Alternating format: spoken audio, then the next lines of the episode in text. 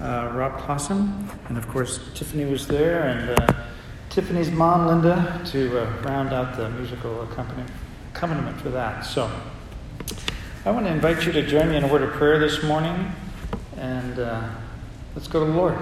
Father, we thank you today for all that you've done for us in Christ. We look forward to seeing how your word will impact us today. And Lord, make us to be a people who's, uh, who are ready and responsive to be impacted by your word. We pray in the name of Jesus. Amen. When I was in the military, we had different color I D cards. If you were on active duty, you had a green card. If you were in the reserves or in the National Guard, you had a red card. And if you were old and gray and retired, they give you a gray card. So, but now, um, all the cards for the ready components, both active duty and the Guard and Reserve, they're all the same color. They're all green. That's designed to facilitate folks uh, you know, coming on active duty if they have to be deployed. But this morning, if we were able to check, I wonder what color our spiritual I D cards would be. Would ours be the red card of the reservist? Occasionally working on our faith, occasionally working out on behalf of the mission of God's kingdom? Or would our card be the gray card of the retired? Kicking back, letting somebody else do what God has called us to do. By the way, I think I've mentioned this before, but biblically, the notion of retirement, the way we understand it, does not exist. Retirement is mentioned one time in the scriptures. The Levitical priests, whose job it was to schlep the animals around for the sacrificial system, when they reached fifty, if they reached fifty, they were enabled to retire. Nobody else in the entirety of scripture enjoyed what we call uh, retirement. There's no such thing in the Bible. Or is our I D card, our spiritual I D card, green?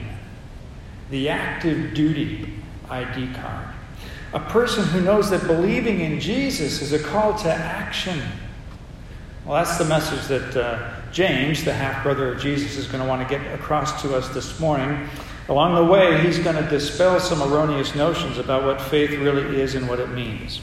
But his bottom line is this, that a genuine faith in Jesus is an active faith. So we're going to be in the book of James this morning, chapter two, verses fourteen through twenty-six. The words will be up on the screen. If you're here, as Pastor Laura mentioned on the website, if you go to the right of the picture, there's an opportunity to follow along in a Bible translation. You can also use a Bible app on your phone or your smart pad or whatever you're using to engage in the service. James chapter two, verse fourteen says this. What good is it, my brothers and sisters, if someone claims to have faith but has no deeds? Can such faith save them? Suppose a brother or a sister is without clothes and daily food.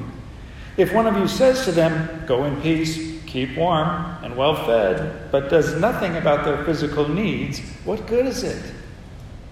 In the same way, faith by itself, if it is not accompanied by action, is dead. But someone will say, I have faith, you have deeds. Show me your faith without deeds, and I will show you my faith by my deeds. You believe that there is one God? Good. Even the demons believe that and shudder. You foolish person, do you want evidence that faith without deeds is useless? Was not our father Abraham considered righteous for what he did when he offered his son Isaac on the altar? You see that his faith and his actions were working together, and his faith was made complete by what he did. And the scripture was fulfilled that says Abraham believed God, and it was credited to him as righteousness. And he was called God's friend. You see that a person is considered righteous by what they do and not by faith alone. In the same way, was not even Rahab the prostitute considered righteous for what she did when she gave lodging to the spies and sent them off in a different direction? As the body without the spirit is dead, so faith without deeds is dead. Our buddy James, he has an issue here. He is deeply troubled by faith that is seen mainly as a verbal profession. Oh, yeah. I believe in Jesus. He says that kind of faith, that it, it starts and ends with, I believe in Jesus, is dead. It's barren. He says this twice in verses seventeen and verse twenty. He says that faith has no life in it. It's not really faith. And that kind of faith, I'll put it in quotation marks, cannot give or nurture life. He says in verse fourteen, that kind of faith isn't really faith that has the power to save us. When James uses the word saved, by the way, in this passage, he's using it as shorthand for the entire experience. Our initial moment, our process of sanctification, our final consummation in being with the Lord. But I thought this morning that maybe we should do a little salvation refresher and just review what it is when we say these words, we are saved by faith. To begin with, we are called by God himself. Jesus in the Gospel of John chapter twelve verse thirty-two said, but when I, when I am lifted up from the earth, I will draw all people to myself. We are then gifted by God to believe. In the book of Ephesians chapter two, a couple of those verses that Pastor Laura read for us say this, for it is by grace you have been saved through faith, and this not from yourselves. It is, the it reference in this verse is to the faith. It is the gift of God. Not by works, so that no one can boast. For we are God's workmanship, created in Christ Jesus, to do good works which he has prepared in advance for us to do. Do you see the sequence that's building? We are called by God. God himself gives us the faith to believe. And then in Romans chapter ten, verse nine, the Apostle Paul says we have to openly acknowledge that Jesus is Lord. That if we confess with our mouths Jesus is Lord and believe in our hearts that God raised him from the dead, we will be saved. See, you got to say it. You got to mean it when you say it. And having meant it when we said it, we are then, here's a Bible technical word, theologically technical word, we are then justified. What does that mean? It means we are declared not guilty, even though by our sin record we have been guilty. Do you see? Romans chapter three, verses twenty-three and twenty-four. For all have sinned and fall short of the glory of God. Here's a test for you this morning. Who is included in all? Everybody. Look around the room. We're all part of the all. For all have sinned and fall short of the glory of God. And are justified, there it is, declared righteous, are justified freely by God's grace through the redemption that comes by Jesus Christ. Do you see what's happening? Do you see how it's building? And then the Apostle Paul says in Ephesians chapter one, we are sealed by the Holy Spirit. We are, we are guaranteed, and the Holy Spirit comes and he takes up residence in the life of the believer. Chapter one, verses thirteen and fourteen. And when and you also were included in Christ when you heard the word of truth, the gospel of your salvation. Having believed, you were marked in him with a seal, the promised Holy Spirit. I love that imagery. Have you ever had something notarized? What does the notary do with that document when they're done with it? They clamp that little seal thing on it, or they stamp that little seal thing on it. So it says, this is official. It's really done. You can't undo this now. The Holy Spirit is our seal. A deposit in verse fourteen, guaranteeing our inheritance until the redemption of those who are God's possession to the praise of his glory. So the Holy Spirit now has come and taken up a residence in the life of the believer, that person who has professed faith in Jesus, who has been called out by God and drawn towards God himself. And once the Holy Spirit takes up residence in the life of a believer, then at least biblically, we're supposed to start demonstrating and producing what the Bible calls fruit. Galatians chapter five. The fruit of the Spirit is love, joy, peace, patience, kindness, goodness, faithfulness, gentleness, and self-control. Against such things there is no law. Do you see what's happening? The Holy Spirit is planted in the life of the believer, not just as a seal guaranteeing our inheritance, but then he begins to work in us and through us and producing these kinds of life characteristics that demonstrate the reality of the presence of the Spirit of God in our lives. And then, of course, we choose to cooperate with God, because Ephesians chapter two, verse ten, which again Pastor Laura read for us, we have God's to-do list. God has works created in advance for us to do. How many of you are to-do list people out there in church land? Yep. Got the little list, marking it off. Uh, some people are only happy if they can mark things off their list. Some people mark updating their to-do list off their to-do list. Did you do your to-do list? Oh yeah, I did that. Listen. We all have our own little to-do lists. We all have our lists of things we think we need to do to accomplish whatever is coming along in a given day. But you and I, we share in God's to-do list that He has given to us. He prepared it in advance. That person is going to come to faith in Christ, and God's got this to-do list ready for them. So, when we say saved, or we use the word salvation, that's the process, that's the sequence we're talking about.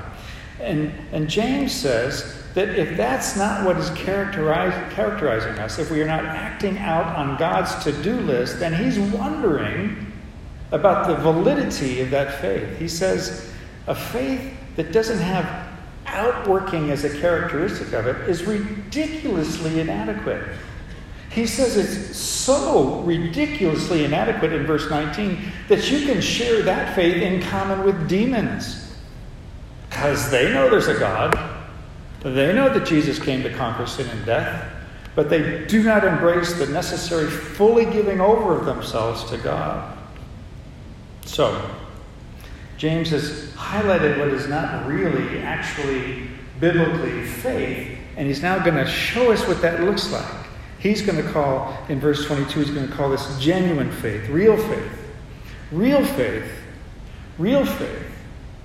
And James underscores this several times, so I don't want to uh, miss this, because sometimes people hold up what the Apostle Paul said about faith and what James says about faith, and they say, well, look, these boys are arguing. They're not arguing. Three times in the passage that I read to you, verses seventeen, twenty, and twenty-six, three times James says it's not that works are added on to faith or that somehow we work our way into the presence of God. That's not what he's saying. What he's saying is that actual real life, no kidding, give our lives to Jesus faith means that, means that from that presence of the Holy Spirit in our lives, we will say, yes, God, where's the to-do list from you today? That's the one I want to be focused on. I don't know how many of you are card-playing gamblers. You don't have to put your hand up. There's a game, a, a, a kind of a, a derivative of poker that's called Texas Hold'em. Have you heard of that game? I won't ask you how you've heard of that game. Just have you heard of that game? Yeah. Texas Hold'em. There comes a moment in that particular brand of cards where you have to be all in. All in. You see, biblically, believing and the acquisition of information always has an action component. I think I've shared this before, but in the Hebrew Bible, in the Old Testament, there's a word for the verb to know. That word is yada. In the New Testament, in the Greek of the New Testament, there's a, a verb, a word for the verb to know. That word is gnosko. Both of those words, when you dig into them, both of those words have an action component to them. In other words, we acquire information, we acquire data so that we can act on it. We don't just acquire data to be some kind of, you know, human Google that people can ask us questions about and we can give them an answer. That's not what biblical knowledge is all about. Biblical knowledge is knowledge that we are called to act upon. And James gives us two examples of that this morning. Abraham. If you ever in Sunday school for more than three and a half seconds, you heard about Father Abraham, right? Abraham. He becomes the patriarch of the Jewish people, and he unabashedly follows God to where God asks him to go. Warren Wiersbe, who was a Christian author, said this years ago about Abraham. He said, Abraham marched off the map and didn't leave a forwarding address. That's how all in he was. And then, of course, and you got to love these Bible writers because they don't sugarcoat any of this stuff. Then who's the other example James picks? He picks Rahab the prostitute. By the way, this is, in my view, verse twenty-five, this is more evidence of kind of God's uh, pineapple upside down world. Right? Have you had pineapple upside down cake? Have you made that? Yeah. So you know that what you put the ingredient, at first I was very confused by pineapple upside down cake. I said, how in the world do they put the pineapples on top and they don't sink through the batter when the thing is baking? And then somebody explained to me, hey, dummy, they put the pineapples in first and they put the batter on top of it and then they turn it upside down to create the pineapple upside down cake. Duh. But this is what God does all the time. He, he, he, take the twelve disciples. Man, these people were the least likely people to be chosen by anybody to do anything at any time. Look at them in the Gospels. These guys are slow to pick up on the realities of Jesus' teaching. That's the most charitable way to put it. But that wasn't the first time God did this pineapple upside down thing. He picks Rahab the prostitute. And you can go back and look at her story in the book of Joshua chapter two. What she does is she, she hides the spies from the nation of Israel that are checking out the promised land. And then she tells them to go another way so they won't get captured by the city guards. He, God didn't pick the Mother Teresa equivalent of the day to include in this examples of faith. No, he picks Rahab the prostitute. And so together, this passage, all of this is supposed to be a call to action for us. James wants us to quit acting as if the Christian life is some kind of spectator sport. I'm increasingly of the belief that there probably will not be a professional baseball season this year. It's just becoming too problematic for the team owners and for the, the, the, the players. Canada just said the Toronto Blue Jays can't play any games in Toronto this year. And so, you know, I'm feeling a bit bereft because we won't be able to sit and watch the Red Sox play other teams um, in baseball. I have said probably more times than you care to remember that I love going to baseball games. But when I go and I sit there and I'm watching the action on the field, it always makes me wistful for those moments when I had the opportunity to play on softball teams myself. Not that I was ever very good, but man, I'd rather be playing and in the action than watching the action anytime. Can you imagine if you were to go up to Kansas City and go to Kauffman Stadium and you, it was a regular season and you were able to get your tickets and get in and get your seats and sit down there and start scarfing down the popcorn and whatever whatever beverage suits your mood of the moment um, there. Can you imagine, though, if the players come out to the field, pull out little stools and they sit down and they turn their attention to the stands and they just start watching. People doing nothing except eating popcorn and peanuts and hot dogs. Not really doing anything up there in the stands because all the action's supposed to be on the field. Can you imagine how ridiculous that would be? In a similar way, it's ridiculous. This is what James is trying to get us to see. It's ridiculous for people who have been called by Jesus' name to sit around and watch other people do what God has called them to do. Now, there's a caution here. There's a flashing yellow light. God's work in me may not look exactly like God's work in you, and that's perfectly okay. When I was in the military, we all wore the uniform that looked the same, but they were different, of course, right? Different sizes and different accoutrements or whatever based on people's particular specialties or whatever. There was this basic commonality of service demonstrated by the uniform, but the way it worked itself out was different from person to person to person.